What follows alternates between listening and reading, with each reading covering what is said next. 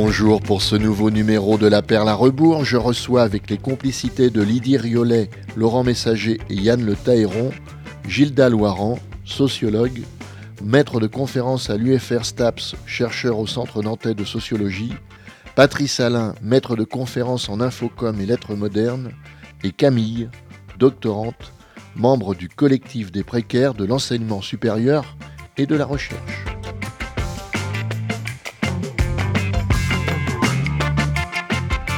Physionomie des manifestations à Nantes. La manifestation, c'est précisément un lieu d'agrégation. Gilles De Dalloiran. sentiment, d'envie, de participer à un mouvement de lutte où les, euh, on va dire les motivations, pour utiliser un mot un peu facile, euh, ne sont pas stri- strictement euh, identiques pour tout le monde, quand bien même euh, le lieu d'un conflit dominant à un moment donné du temps euh, permet justement que des gens se retrouvent avec des revendications du même type, surtout dans les conditions actuelles où la cible du mouvement, c'est précisément l'État.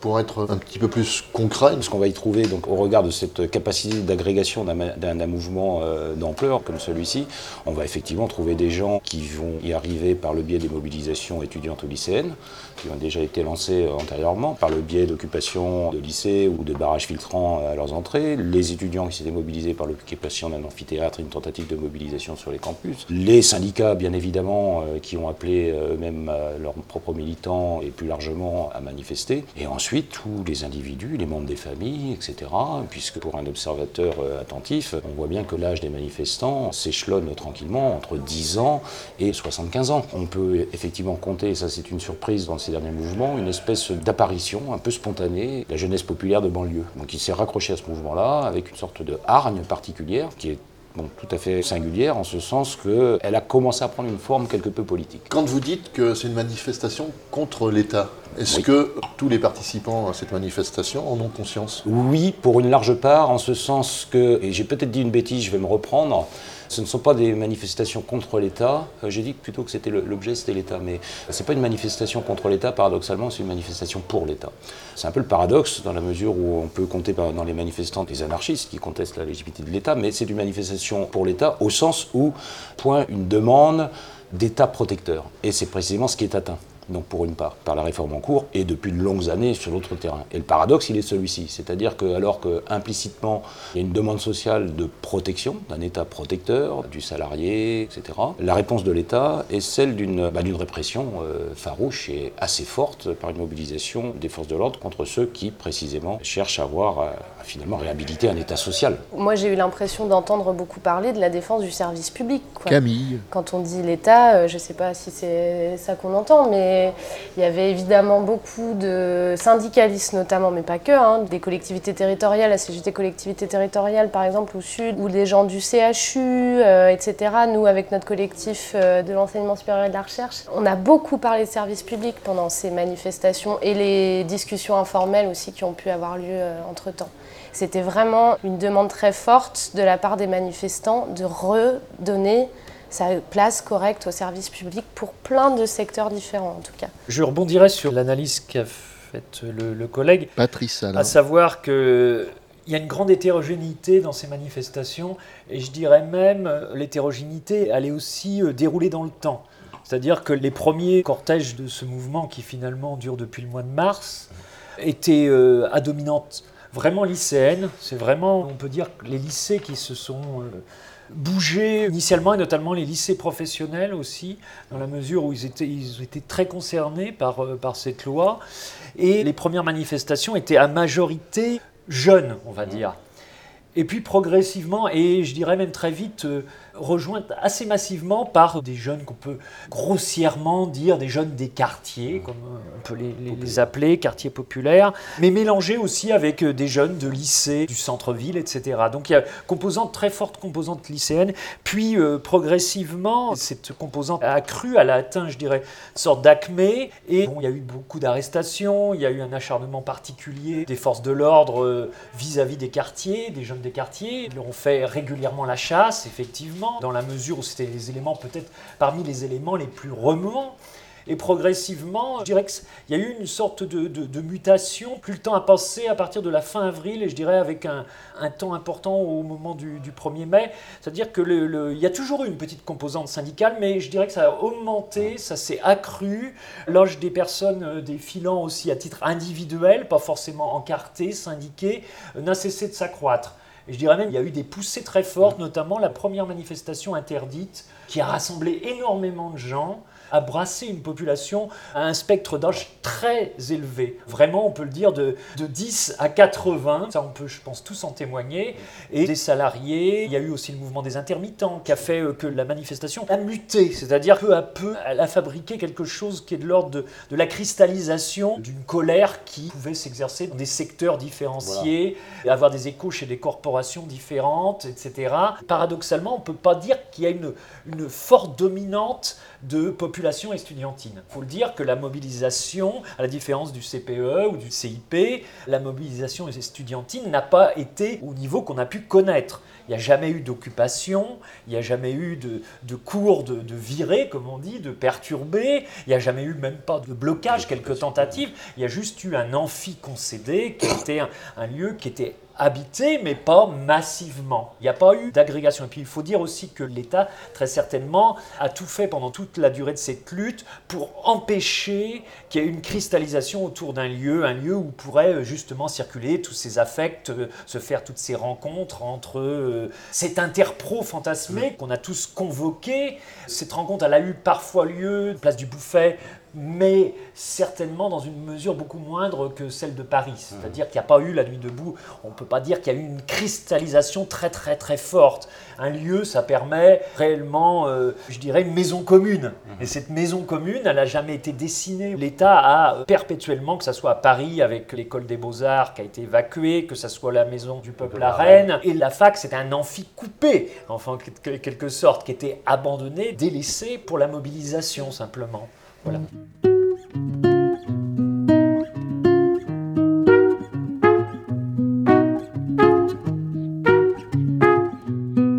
Comment comprendre la mobilisation des jeunes élèves? Le paradoxe souligné par euh, mon collègue est que effectivement, ça a démarré très fort dans les lycées.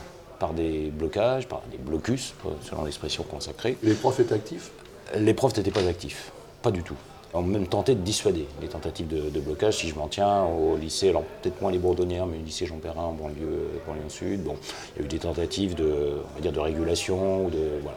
Mais le fait est que ce mouvement a pris de manière euh, extrêmement spontanée au travers une prise de conscience active. Alors je pense qu'il y a une des composantes aussi de la mobilisation des jeunes, c'est un accroissement aussi généralisé des populations scolarisées, c'est-à-dire d'accès à la connaissance, d'accès au savoir, d'accès donc euh, au travers des enseignements d'histoire aux luttes du passé, c'est-à-dire qu'on n'a plus affaire à des gens qui se laissent abuser aussi facilement que ça que par le passé. D'où cette mobilisation euh, initiale très forte chez les très jeunes, et y compris par des liens, parce que de nombreux établissements sont à la fois lycée d'enseignement général, mais aussi lycée professionnel, que certains lycées professionnels sont directement situés aussi en face d'établissements universitaires pour certains. Donc il y a une sorte de mayonnaise qui a pu prendre à ce niveau-là et qui a effectivement véritablement déclenché la possibilité d'une extension de ce mouvement. Alors l'autre condition qui est très forte pour qu'un tel mouvement puisse s'étendre et surtout durer, c'est ce qu'on peut appeler à la fois la synchronisation des problèmes sociaux, qui débouche sur une synchronisation des luttes. On l'a bien vu là assez récemment, où à la fois euh, se mêlaient des intérêts euh, propres à la SNCF, d'autres propres à Air France, les retraités,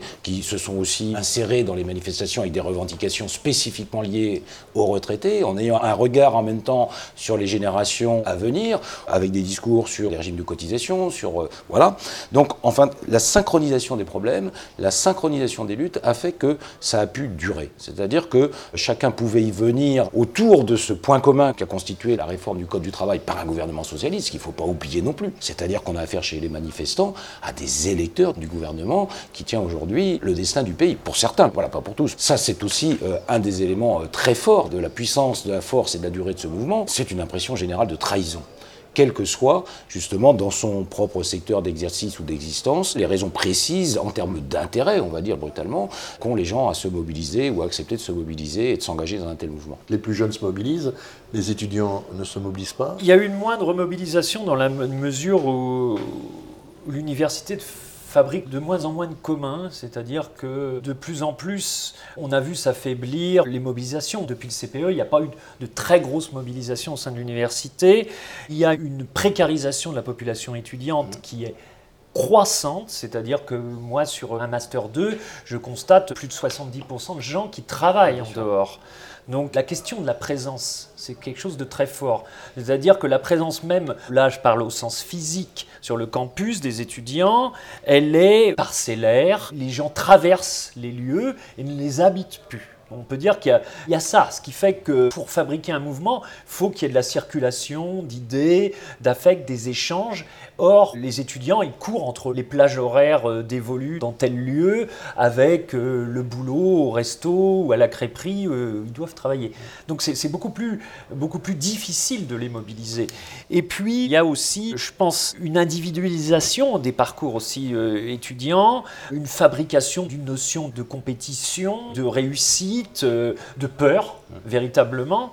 Il y a toute la question aussi du financement des études, l'augmentation des prêts chez les étudiants, qui est un phénomène anglo-saxon très connu, mais qui euh, se développe en France depuis, euh, je dirais, au moins dix ans, euh, de plus en plus. C'est-à-dire que les gens sont tenus par des prêts. Évidemment, ce sont des freins. C'est-à-dire que la population qui s'est mobilisée la plus, c'est la jeunesse. C'est une, véritable, on peut dire quand même que ce mouvement, c'est un soulèvement de la jeunesse, et un soulèvement de la jeunesse qui n'est pas encore capturé dans un ensemble de contraintes sociales. À partir du moment où ils font grève, le lycée, il y a une forme de possible, il y a quelque chose qui peut se produire, alors que quand on est obligé d'aller rembourser un prêt étudiant, c'est beaucoup plus difficile. Depuis un certain temps d'ailleurs, ça commence, on voit bien que les mobilisations prennent plus vite dans les lycées que dans les facs parce que, moi je dirais, c'est un des facteurs. Mais on ne peut pas nier que c'est une révolte de la jeunesse, ce mouvement, avant tout. Il y a Serge Resvani qui a produit un article excellent dans Le Monde où il explique euh, que ce mouvement de la jeunesse, il faut l'inscrire aussi dans un mouvement de la jeunesse qui a eu aussi lieu par rapport au printemps arabe, mhm. par rapport à ce qui s'est passé en Grèce, par rapport à ce qui peut se passer dans les, mouvements des, squats à Barcelone. C'est-à-dire qu'il y, a effectivement un, mouvement de la jeunesse au, sens où Isidore Izou l'entendait, c'est-à-dire un mouvement de l'externalité, c'est-à-dire des gens qui ne sont pas directement soumis un, système euh, social coercitif, mais qui sont capables de se mobiliser. C'est vrai que les intermittents, ils ont cette capacité de se mobiliser aussi par rapport à, leur statut même, de se regrouper, etc. Et quand euh, Isou l'entend, l'idée de jeunesse, c'est pas simplement l'âge. Et reprend cette idée-là qui est assez intéressante, que c'est un soulèvement généralisé auquel on assiste, qui pourrait, ça peut paraître tarte à la crème, mais qui, moi, la différence du CPE et du CIP, me paraît beaucoup plus proche de ce qui a pu se produire en 68. Oui. Mais c'est pas une jeunesse qui est prête à sacrifier son bac. Pour en avoir un à la maison, je dirais que là, ce que je, peux en voir, hors de toute enquête systématique sur la question, c'est qu'il y a une part de sacrifice dans la partie antérieure. C'est-à-dire que le sacrifice n'a pas consisté à, à, renoncer à se présenter aux épreuves, par exemple, mais effectivement, ne pas tout donner antérieurement aux épreuves. Chez les gens euh, qui ont été mobilisés, et ils étaient fort nombreux dans certains lycées, notamment les lycées euh, les plus périphériques, il est clair qu'il y a eu un investissement sur le mouvement qui a contribué à organiser une sorte de désinvestissement euh, sur le, sur le terrain des études à travers un, absentéisme assez fort quand même, mais ce qui n'a pas empêché les gens d'aller se présenter aux épreuves. Il y a quelque temps, un collectif de doctorants, doctorantes en colère s'est constitué. C'est un collectif des précaires de l'enseignement supérieur et de la recherche, pour être précis donc du coup qui a vocation à rassembler et du personnel enseignant, donc des doctorants, et aussi du personnel administratif et technique. L'idée euh, voilà, étant que ce soit de manière générale la précarité dans l'enseignement supérieur et la recherche qu'on dénonce et sur laquelle on veut travailler. Ça a commencé par un collectif national qui s'est monté à peu près au début de la mobilisation contre la loi travail, qui a lancé une journée de mobilisation nationale le 13 avril. Et on a à Nantes monter le collectif nantais euh, à l'occasion de cette journée-là. On a dû commencer une vingtaine et puis on doit être une soixantaine maintenant. Et ça regroupe alors effectivement majoritairement des doctorants et des doctorantes parce qu'on a la chance, entre guillemets, d'avoir peut-être des emplois du temps un peu plus modulables. Mais ça regroupe aussi des ingénieurs d'études qui sont aussi dans des conditions très précaires pour leur immense majorité. Quand vous dites conditions précaires C'est enchaînement de tout petits contrats, par exemple, quand je pense aux ingénieurs. Ça peut être des contrats de deux semaines, euh, on ne sait pas s'il va être renouvelé. Là, je parle à leur place, hein. moi je suis plutôt doctorante. Gilda Loiran, sociologue, maître de conférence à l'UFR STAPS, chercheur au Centre nantais de sociologie, Patrice Alain, maître de conférence en infocom et lettres modernes, et Camille, doctorante, membre du collectif des précaires de l'enseignement supérieur et de la recherche, sont les invités de la Perle à rebours.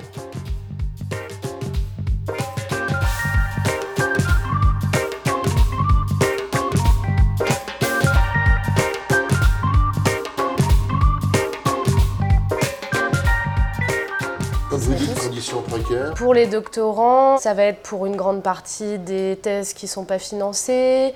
Ça va être euh, de devoir euh, payer pour travailler. C'est un statut qui est très rare, ça. Euh, le doctorant, et chaque année, il doit payer entre 300 et 400 euros à l'université pour en fait produire de la richesse intellectuelle ensuite pour l'université. C'est une des revendications des collectifs locaux et nationaux, notamment, de supprimer ces, ces paiements-là. C'est aussi des gens qui vont enseigner à l'université parce qu'à côté des titulaires, dans le personnel enseignant, il y a tout un personnel contractuel avec toute forme de statut, notamment les vacataires qui sont payés en juin euh, après avoir travaillé toute l'année. Donc ça aussi, c'est une de nos revendications, que les salaires soient mensualisés. Et voilà, et du coup, avec ce collectif-là, on s'est retrouvés effectivement, nous tous aussi, dans les manifestations. Vous parliez tout à l'heure des étudiants, évidemment, on leur a beaucoup parlé, parce qu'on voulait aussi leur faire prendre conscience que nos conditions de travail pour tous ceux d'entre nous qui leur font cours, impactent directement sur la qualité de leurs cours.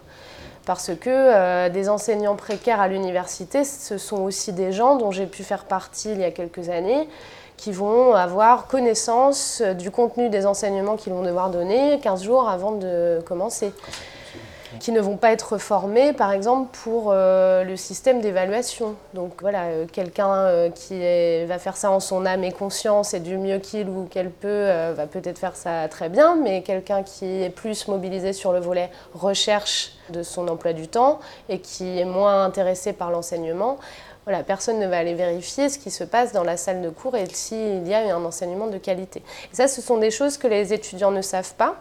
Donc, euh, un de nos modes d'action ces dernières semaines, ces derniers mois, c'était d'essayer de parler le plus possible aux étudiants. Et effectivement, pour rebondir sur ce que vous disiez tout à l'heure, on a bien eu le sentiment que les étudiants, alors avec une partie d'entre eux effectivement très sensibilisés, politisés, mobilisés, et une majorité malheureusement d'entre eux qui m'ont semblé, alors moi j'ai pas la lecture de la sociologue, hein, je suis historienne et je suis pas spécialiste des mouvements sociaux en France, mais pour prendre juste les petits exemples que j'ai eus, les, étudiants qui n'étaient pas mobilisés m'ont donné le sentiment généralement de commencer à nous dire que nous avions raison de nous mobiliser, que la loi travail ça les gênait beaucoup, mais effectivement qu'ils avaient les partiels qui tombaient en janvier, qu'il y a un prêt en cours, enfin c'est ce que vous disiez tout à l'heure, c'est des témoignages que j'ai entendus plein de fois en discutant avec eux à l'université. Et il y a euh, le travail chez Bip Bip euh, pour faire de la restauration rapide par exemple. Euh, et le patron est sympa, enfin c'est ce qu'ils me disent, donc euh, voilà, on va faire avec. Euh. voilà. Oui, parce que ça permet de financer les études. Ça permet de financer les études. Et puis moi, l'impression que ces jeunes gens m'ont donné, c'était beaucoup de se dire, je vais caricaturer un petit peu, mais euh, de se dire, bon, je fais mes études, ce que je vais avoir derrière, oui, c'est vrai que ça va pas être super, mais déjà, il faut que j'ai ça.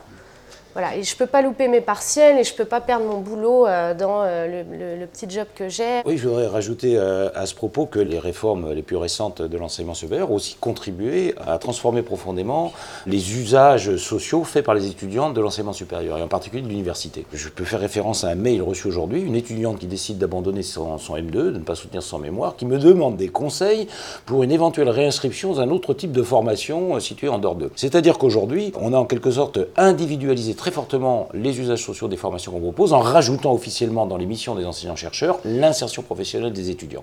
Nous sommes donc une sorte de guichet ouvert dans lequel nous sommes sommés de participer à l'insertion professionnelle des étudiants. Donc nous avons en face des étudiants, en face de nous, et ça c'est un changement majeur qui s'est imposé à nous ces dernières années, et on le sent, euh, je dirais, physiquement, corporellement, dans les rapports entretenus euh, avec les étudiants, qui qui nous viennent nous voir en nous sommant en quelque sorte sur le mode de l'appel au secours, de les aider à s'insérer professionnellement. Avec toutes ces nécessités de leur trouver des stages parce qu'ils peinent à en trouver eux-mêmes, alors que nous, nous n'avons jamais été formés pour ça, nous n'avons pas de temps de service.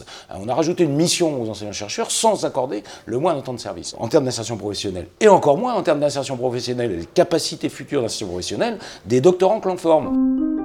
Merci à Gilda Loiran, Patrice Alain et Camille pour leur libre participation à ce numéro de La Perle Arbour, réalisé avec les complicités de Lydie Riolet, Laurent Messager et Yann Le Tailleron.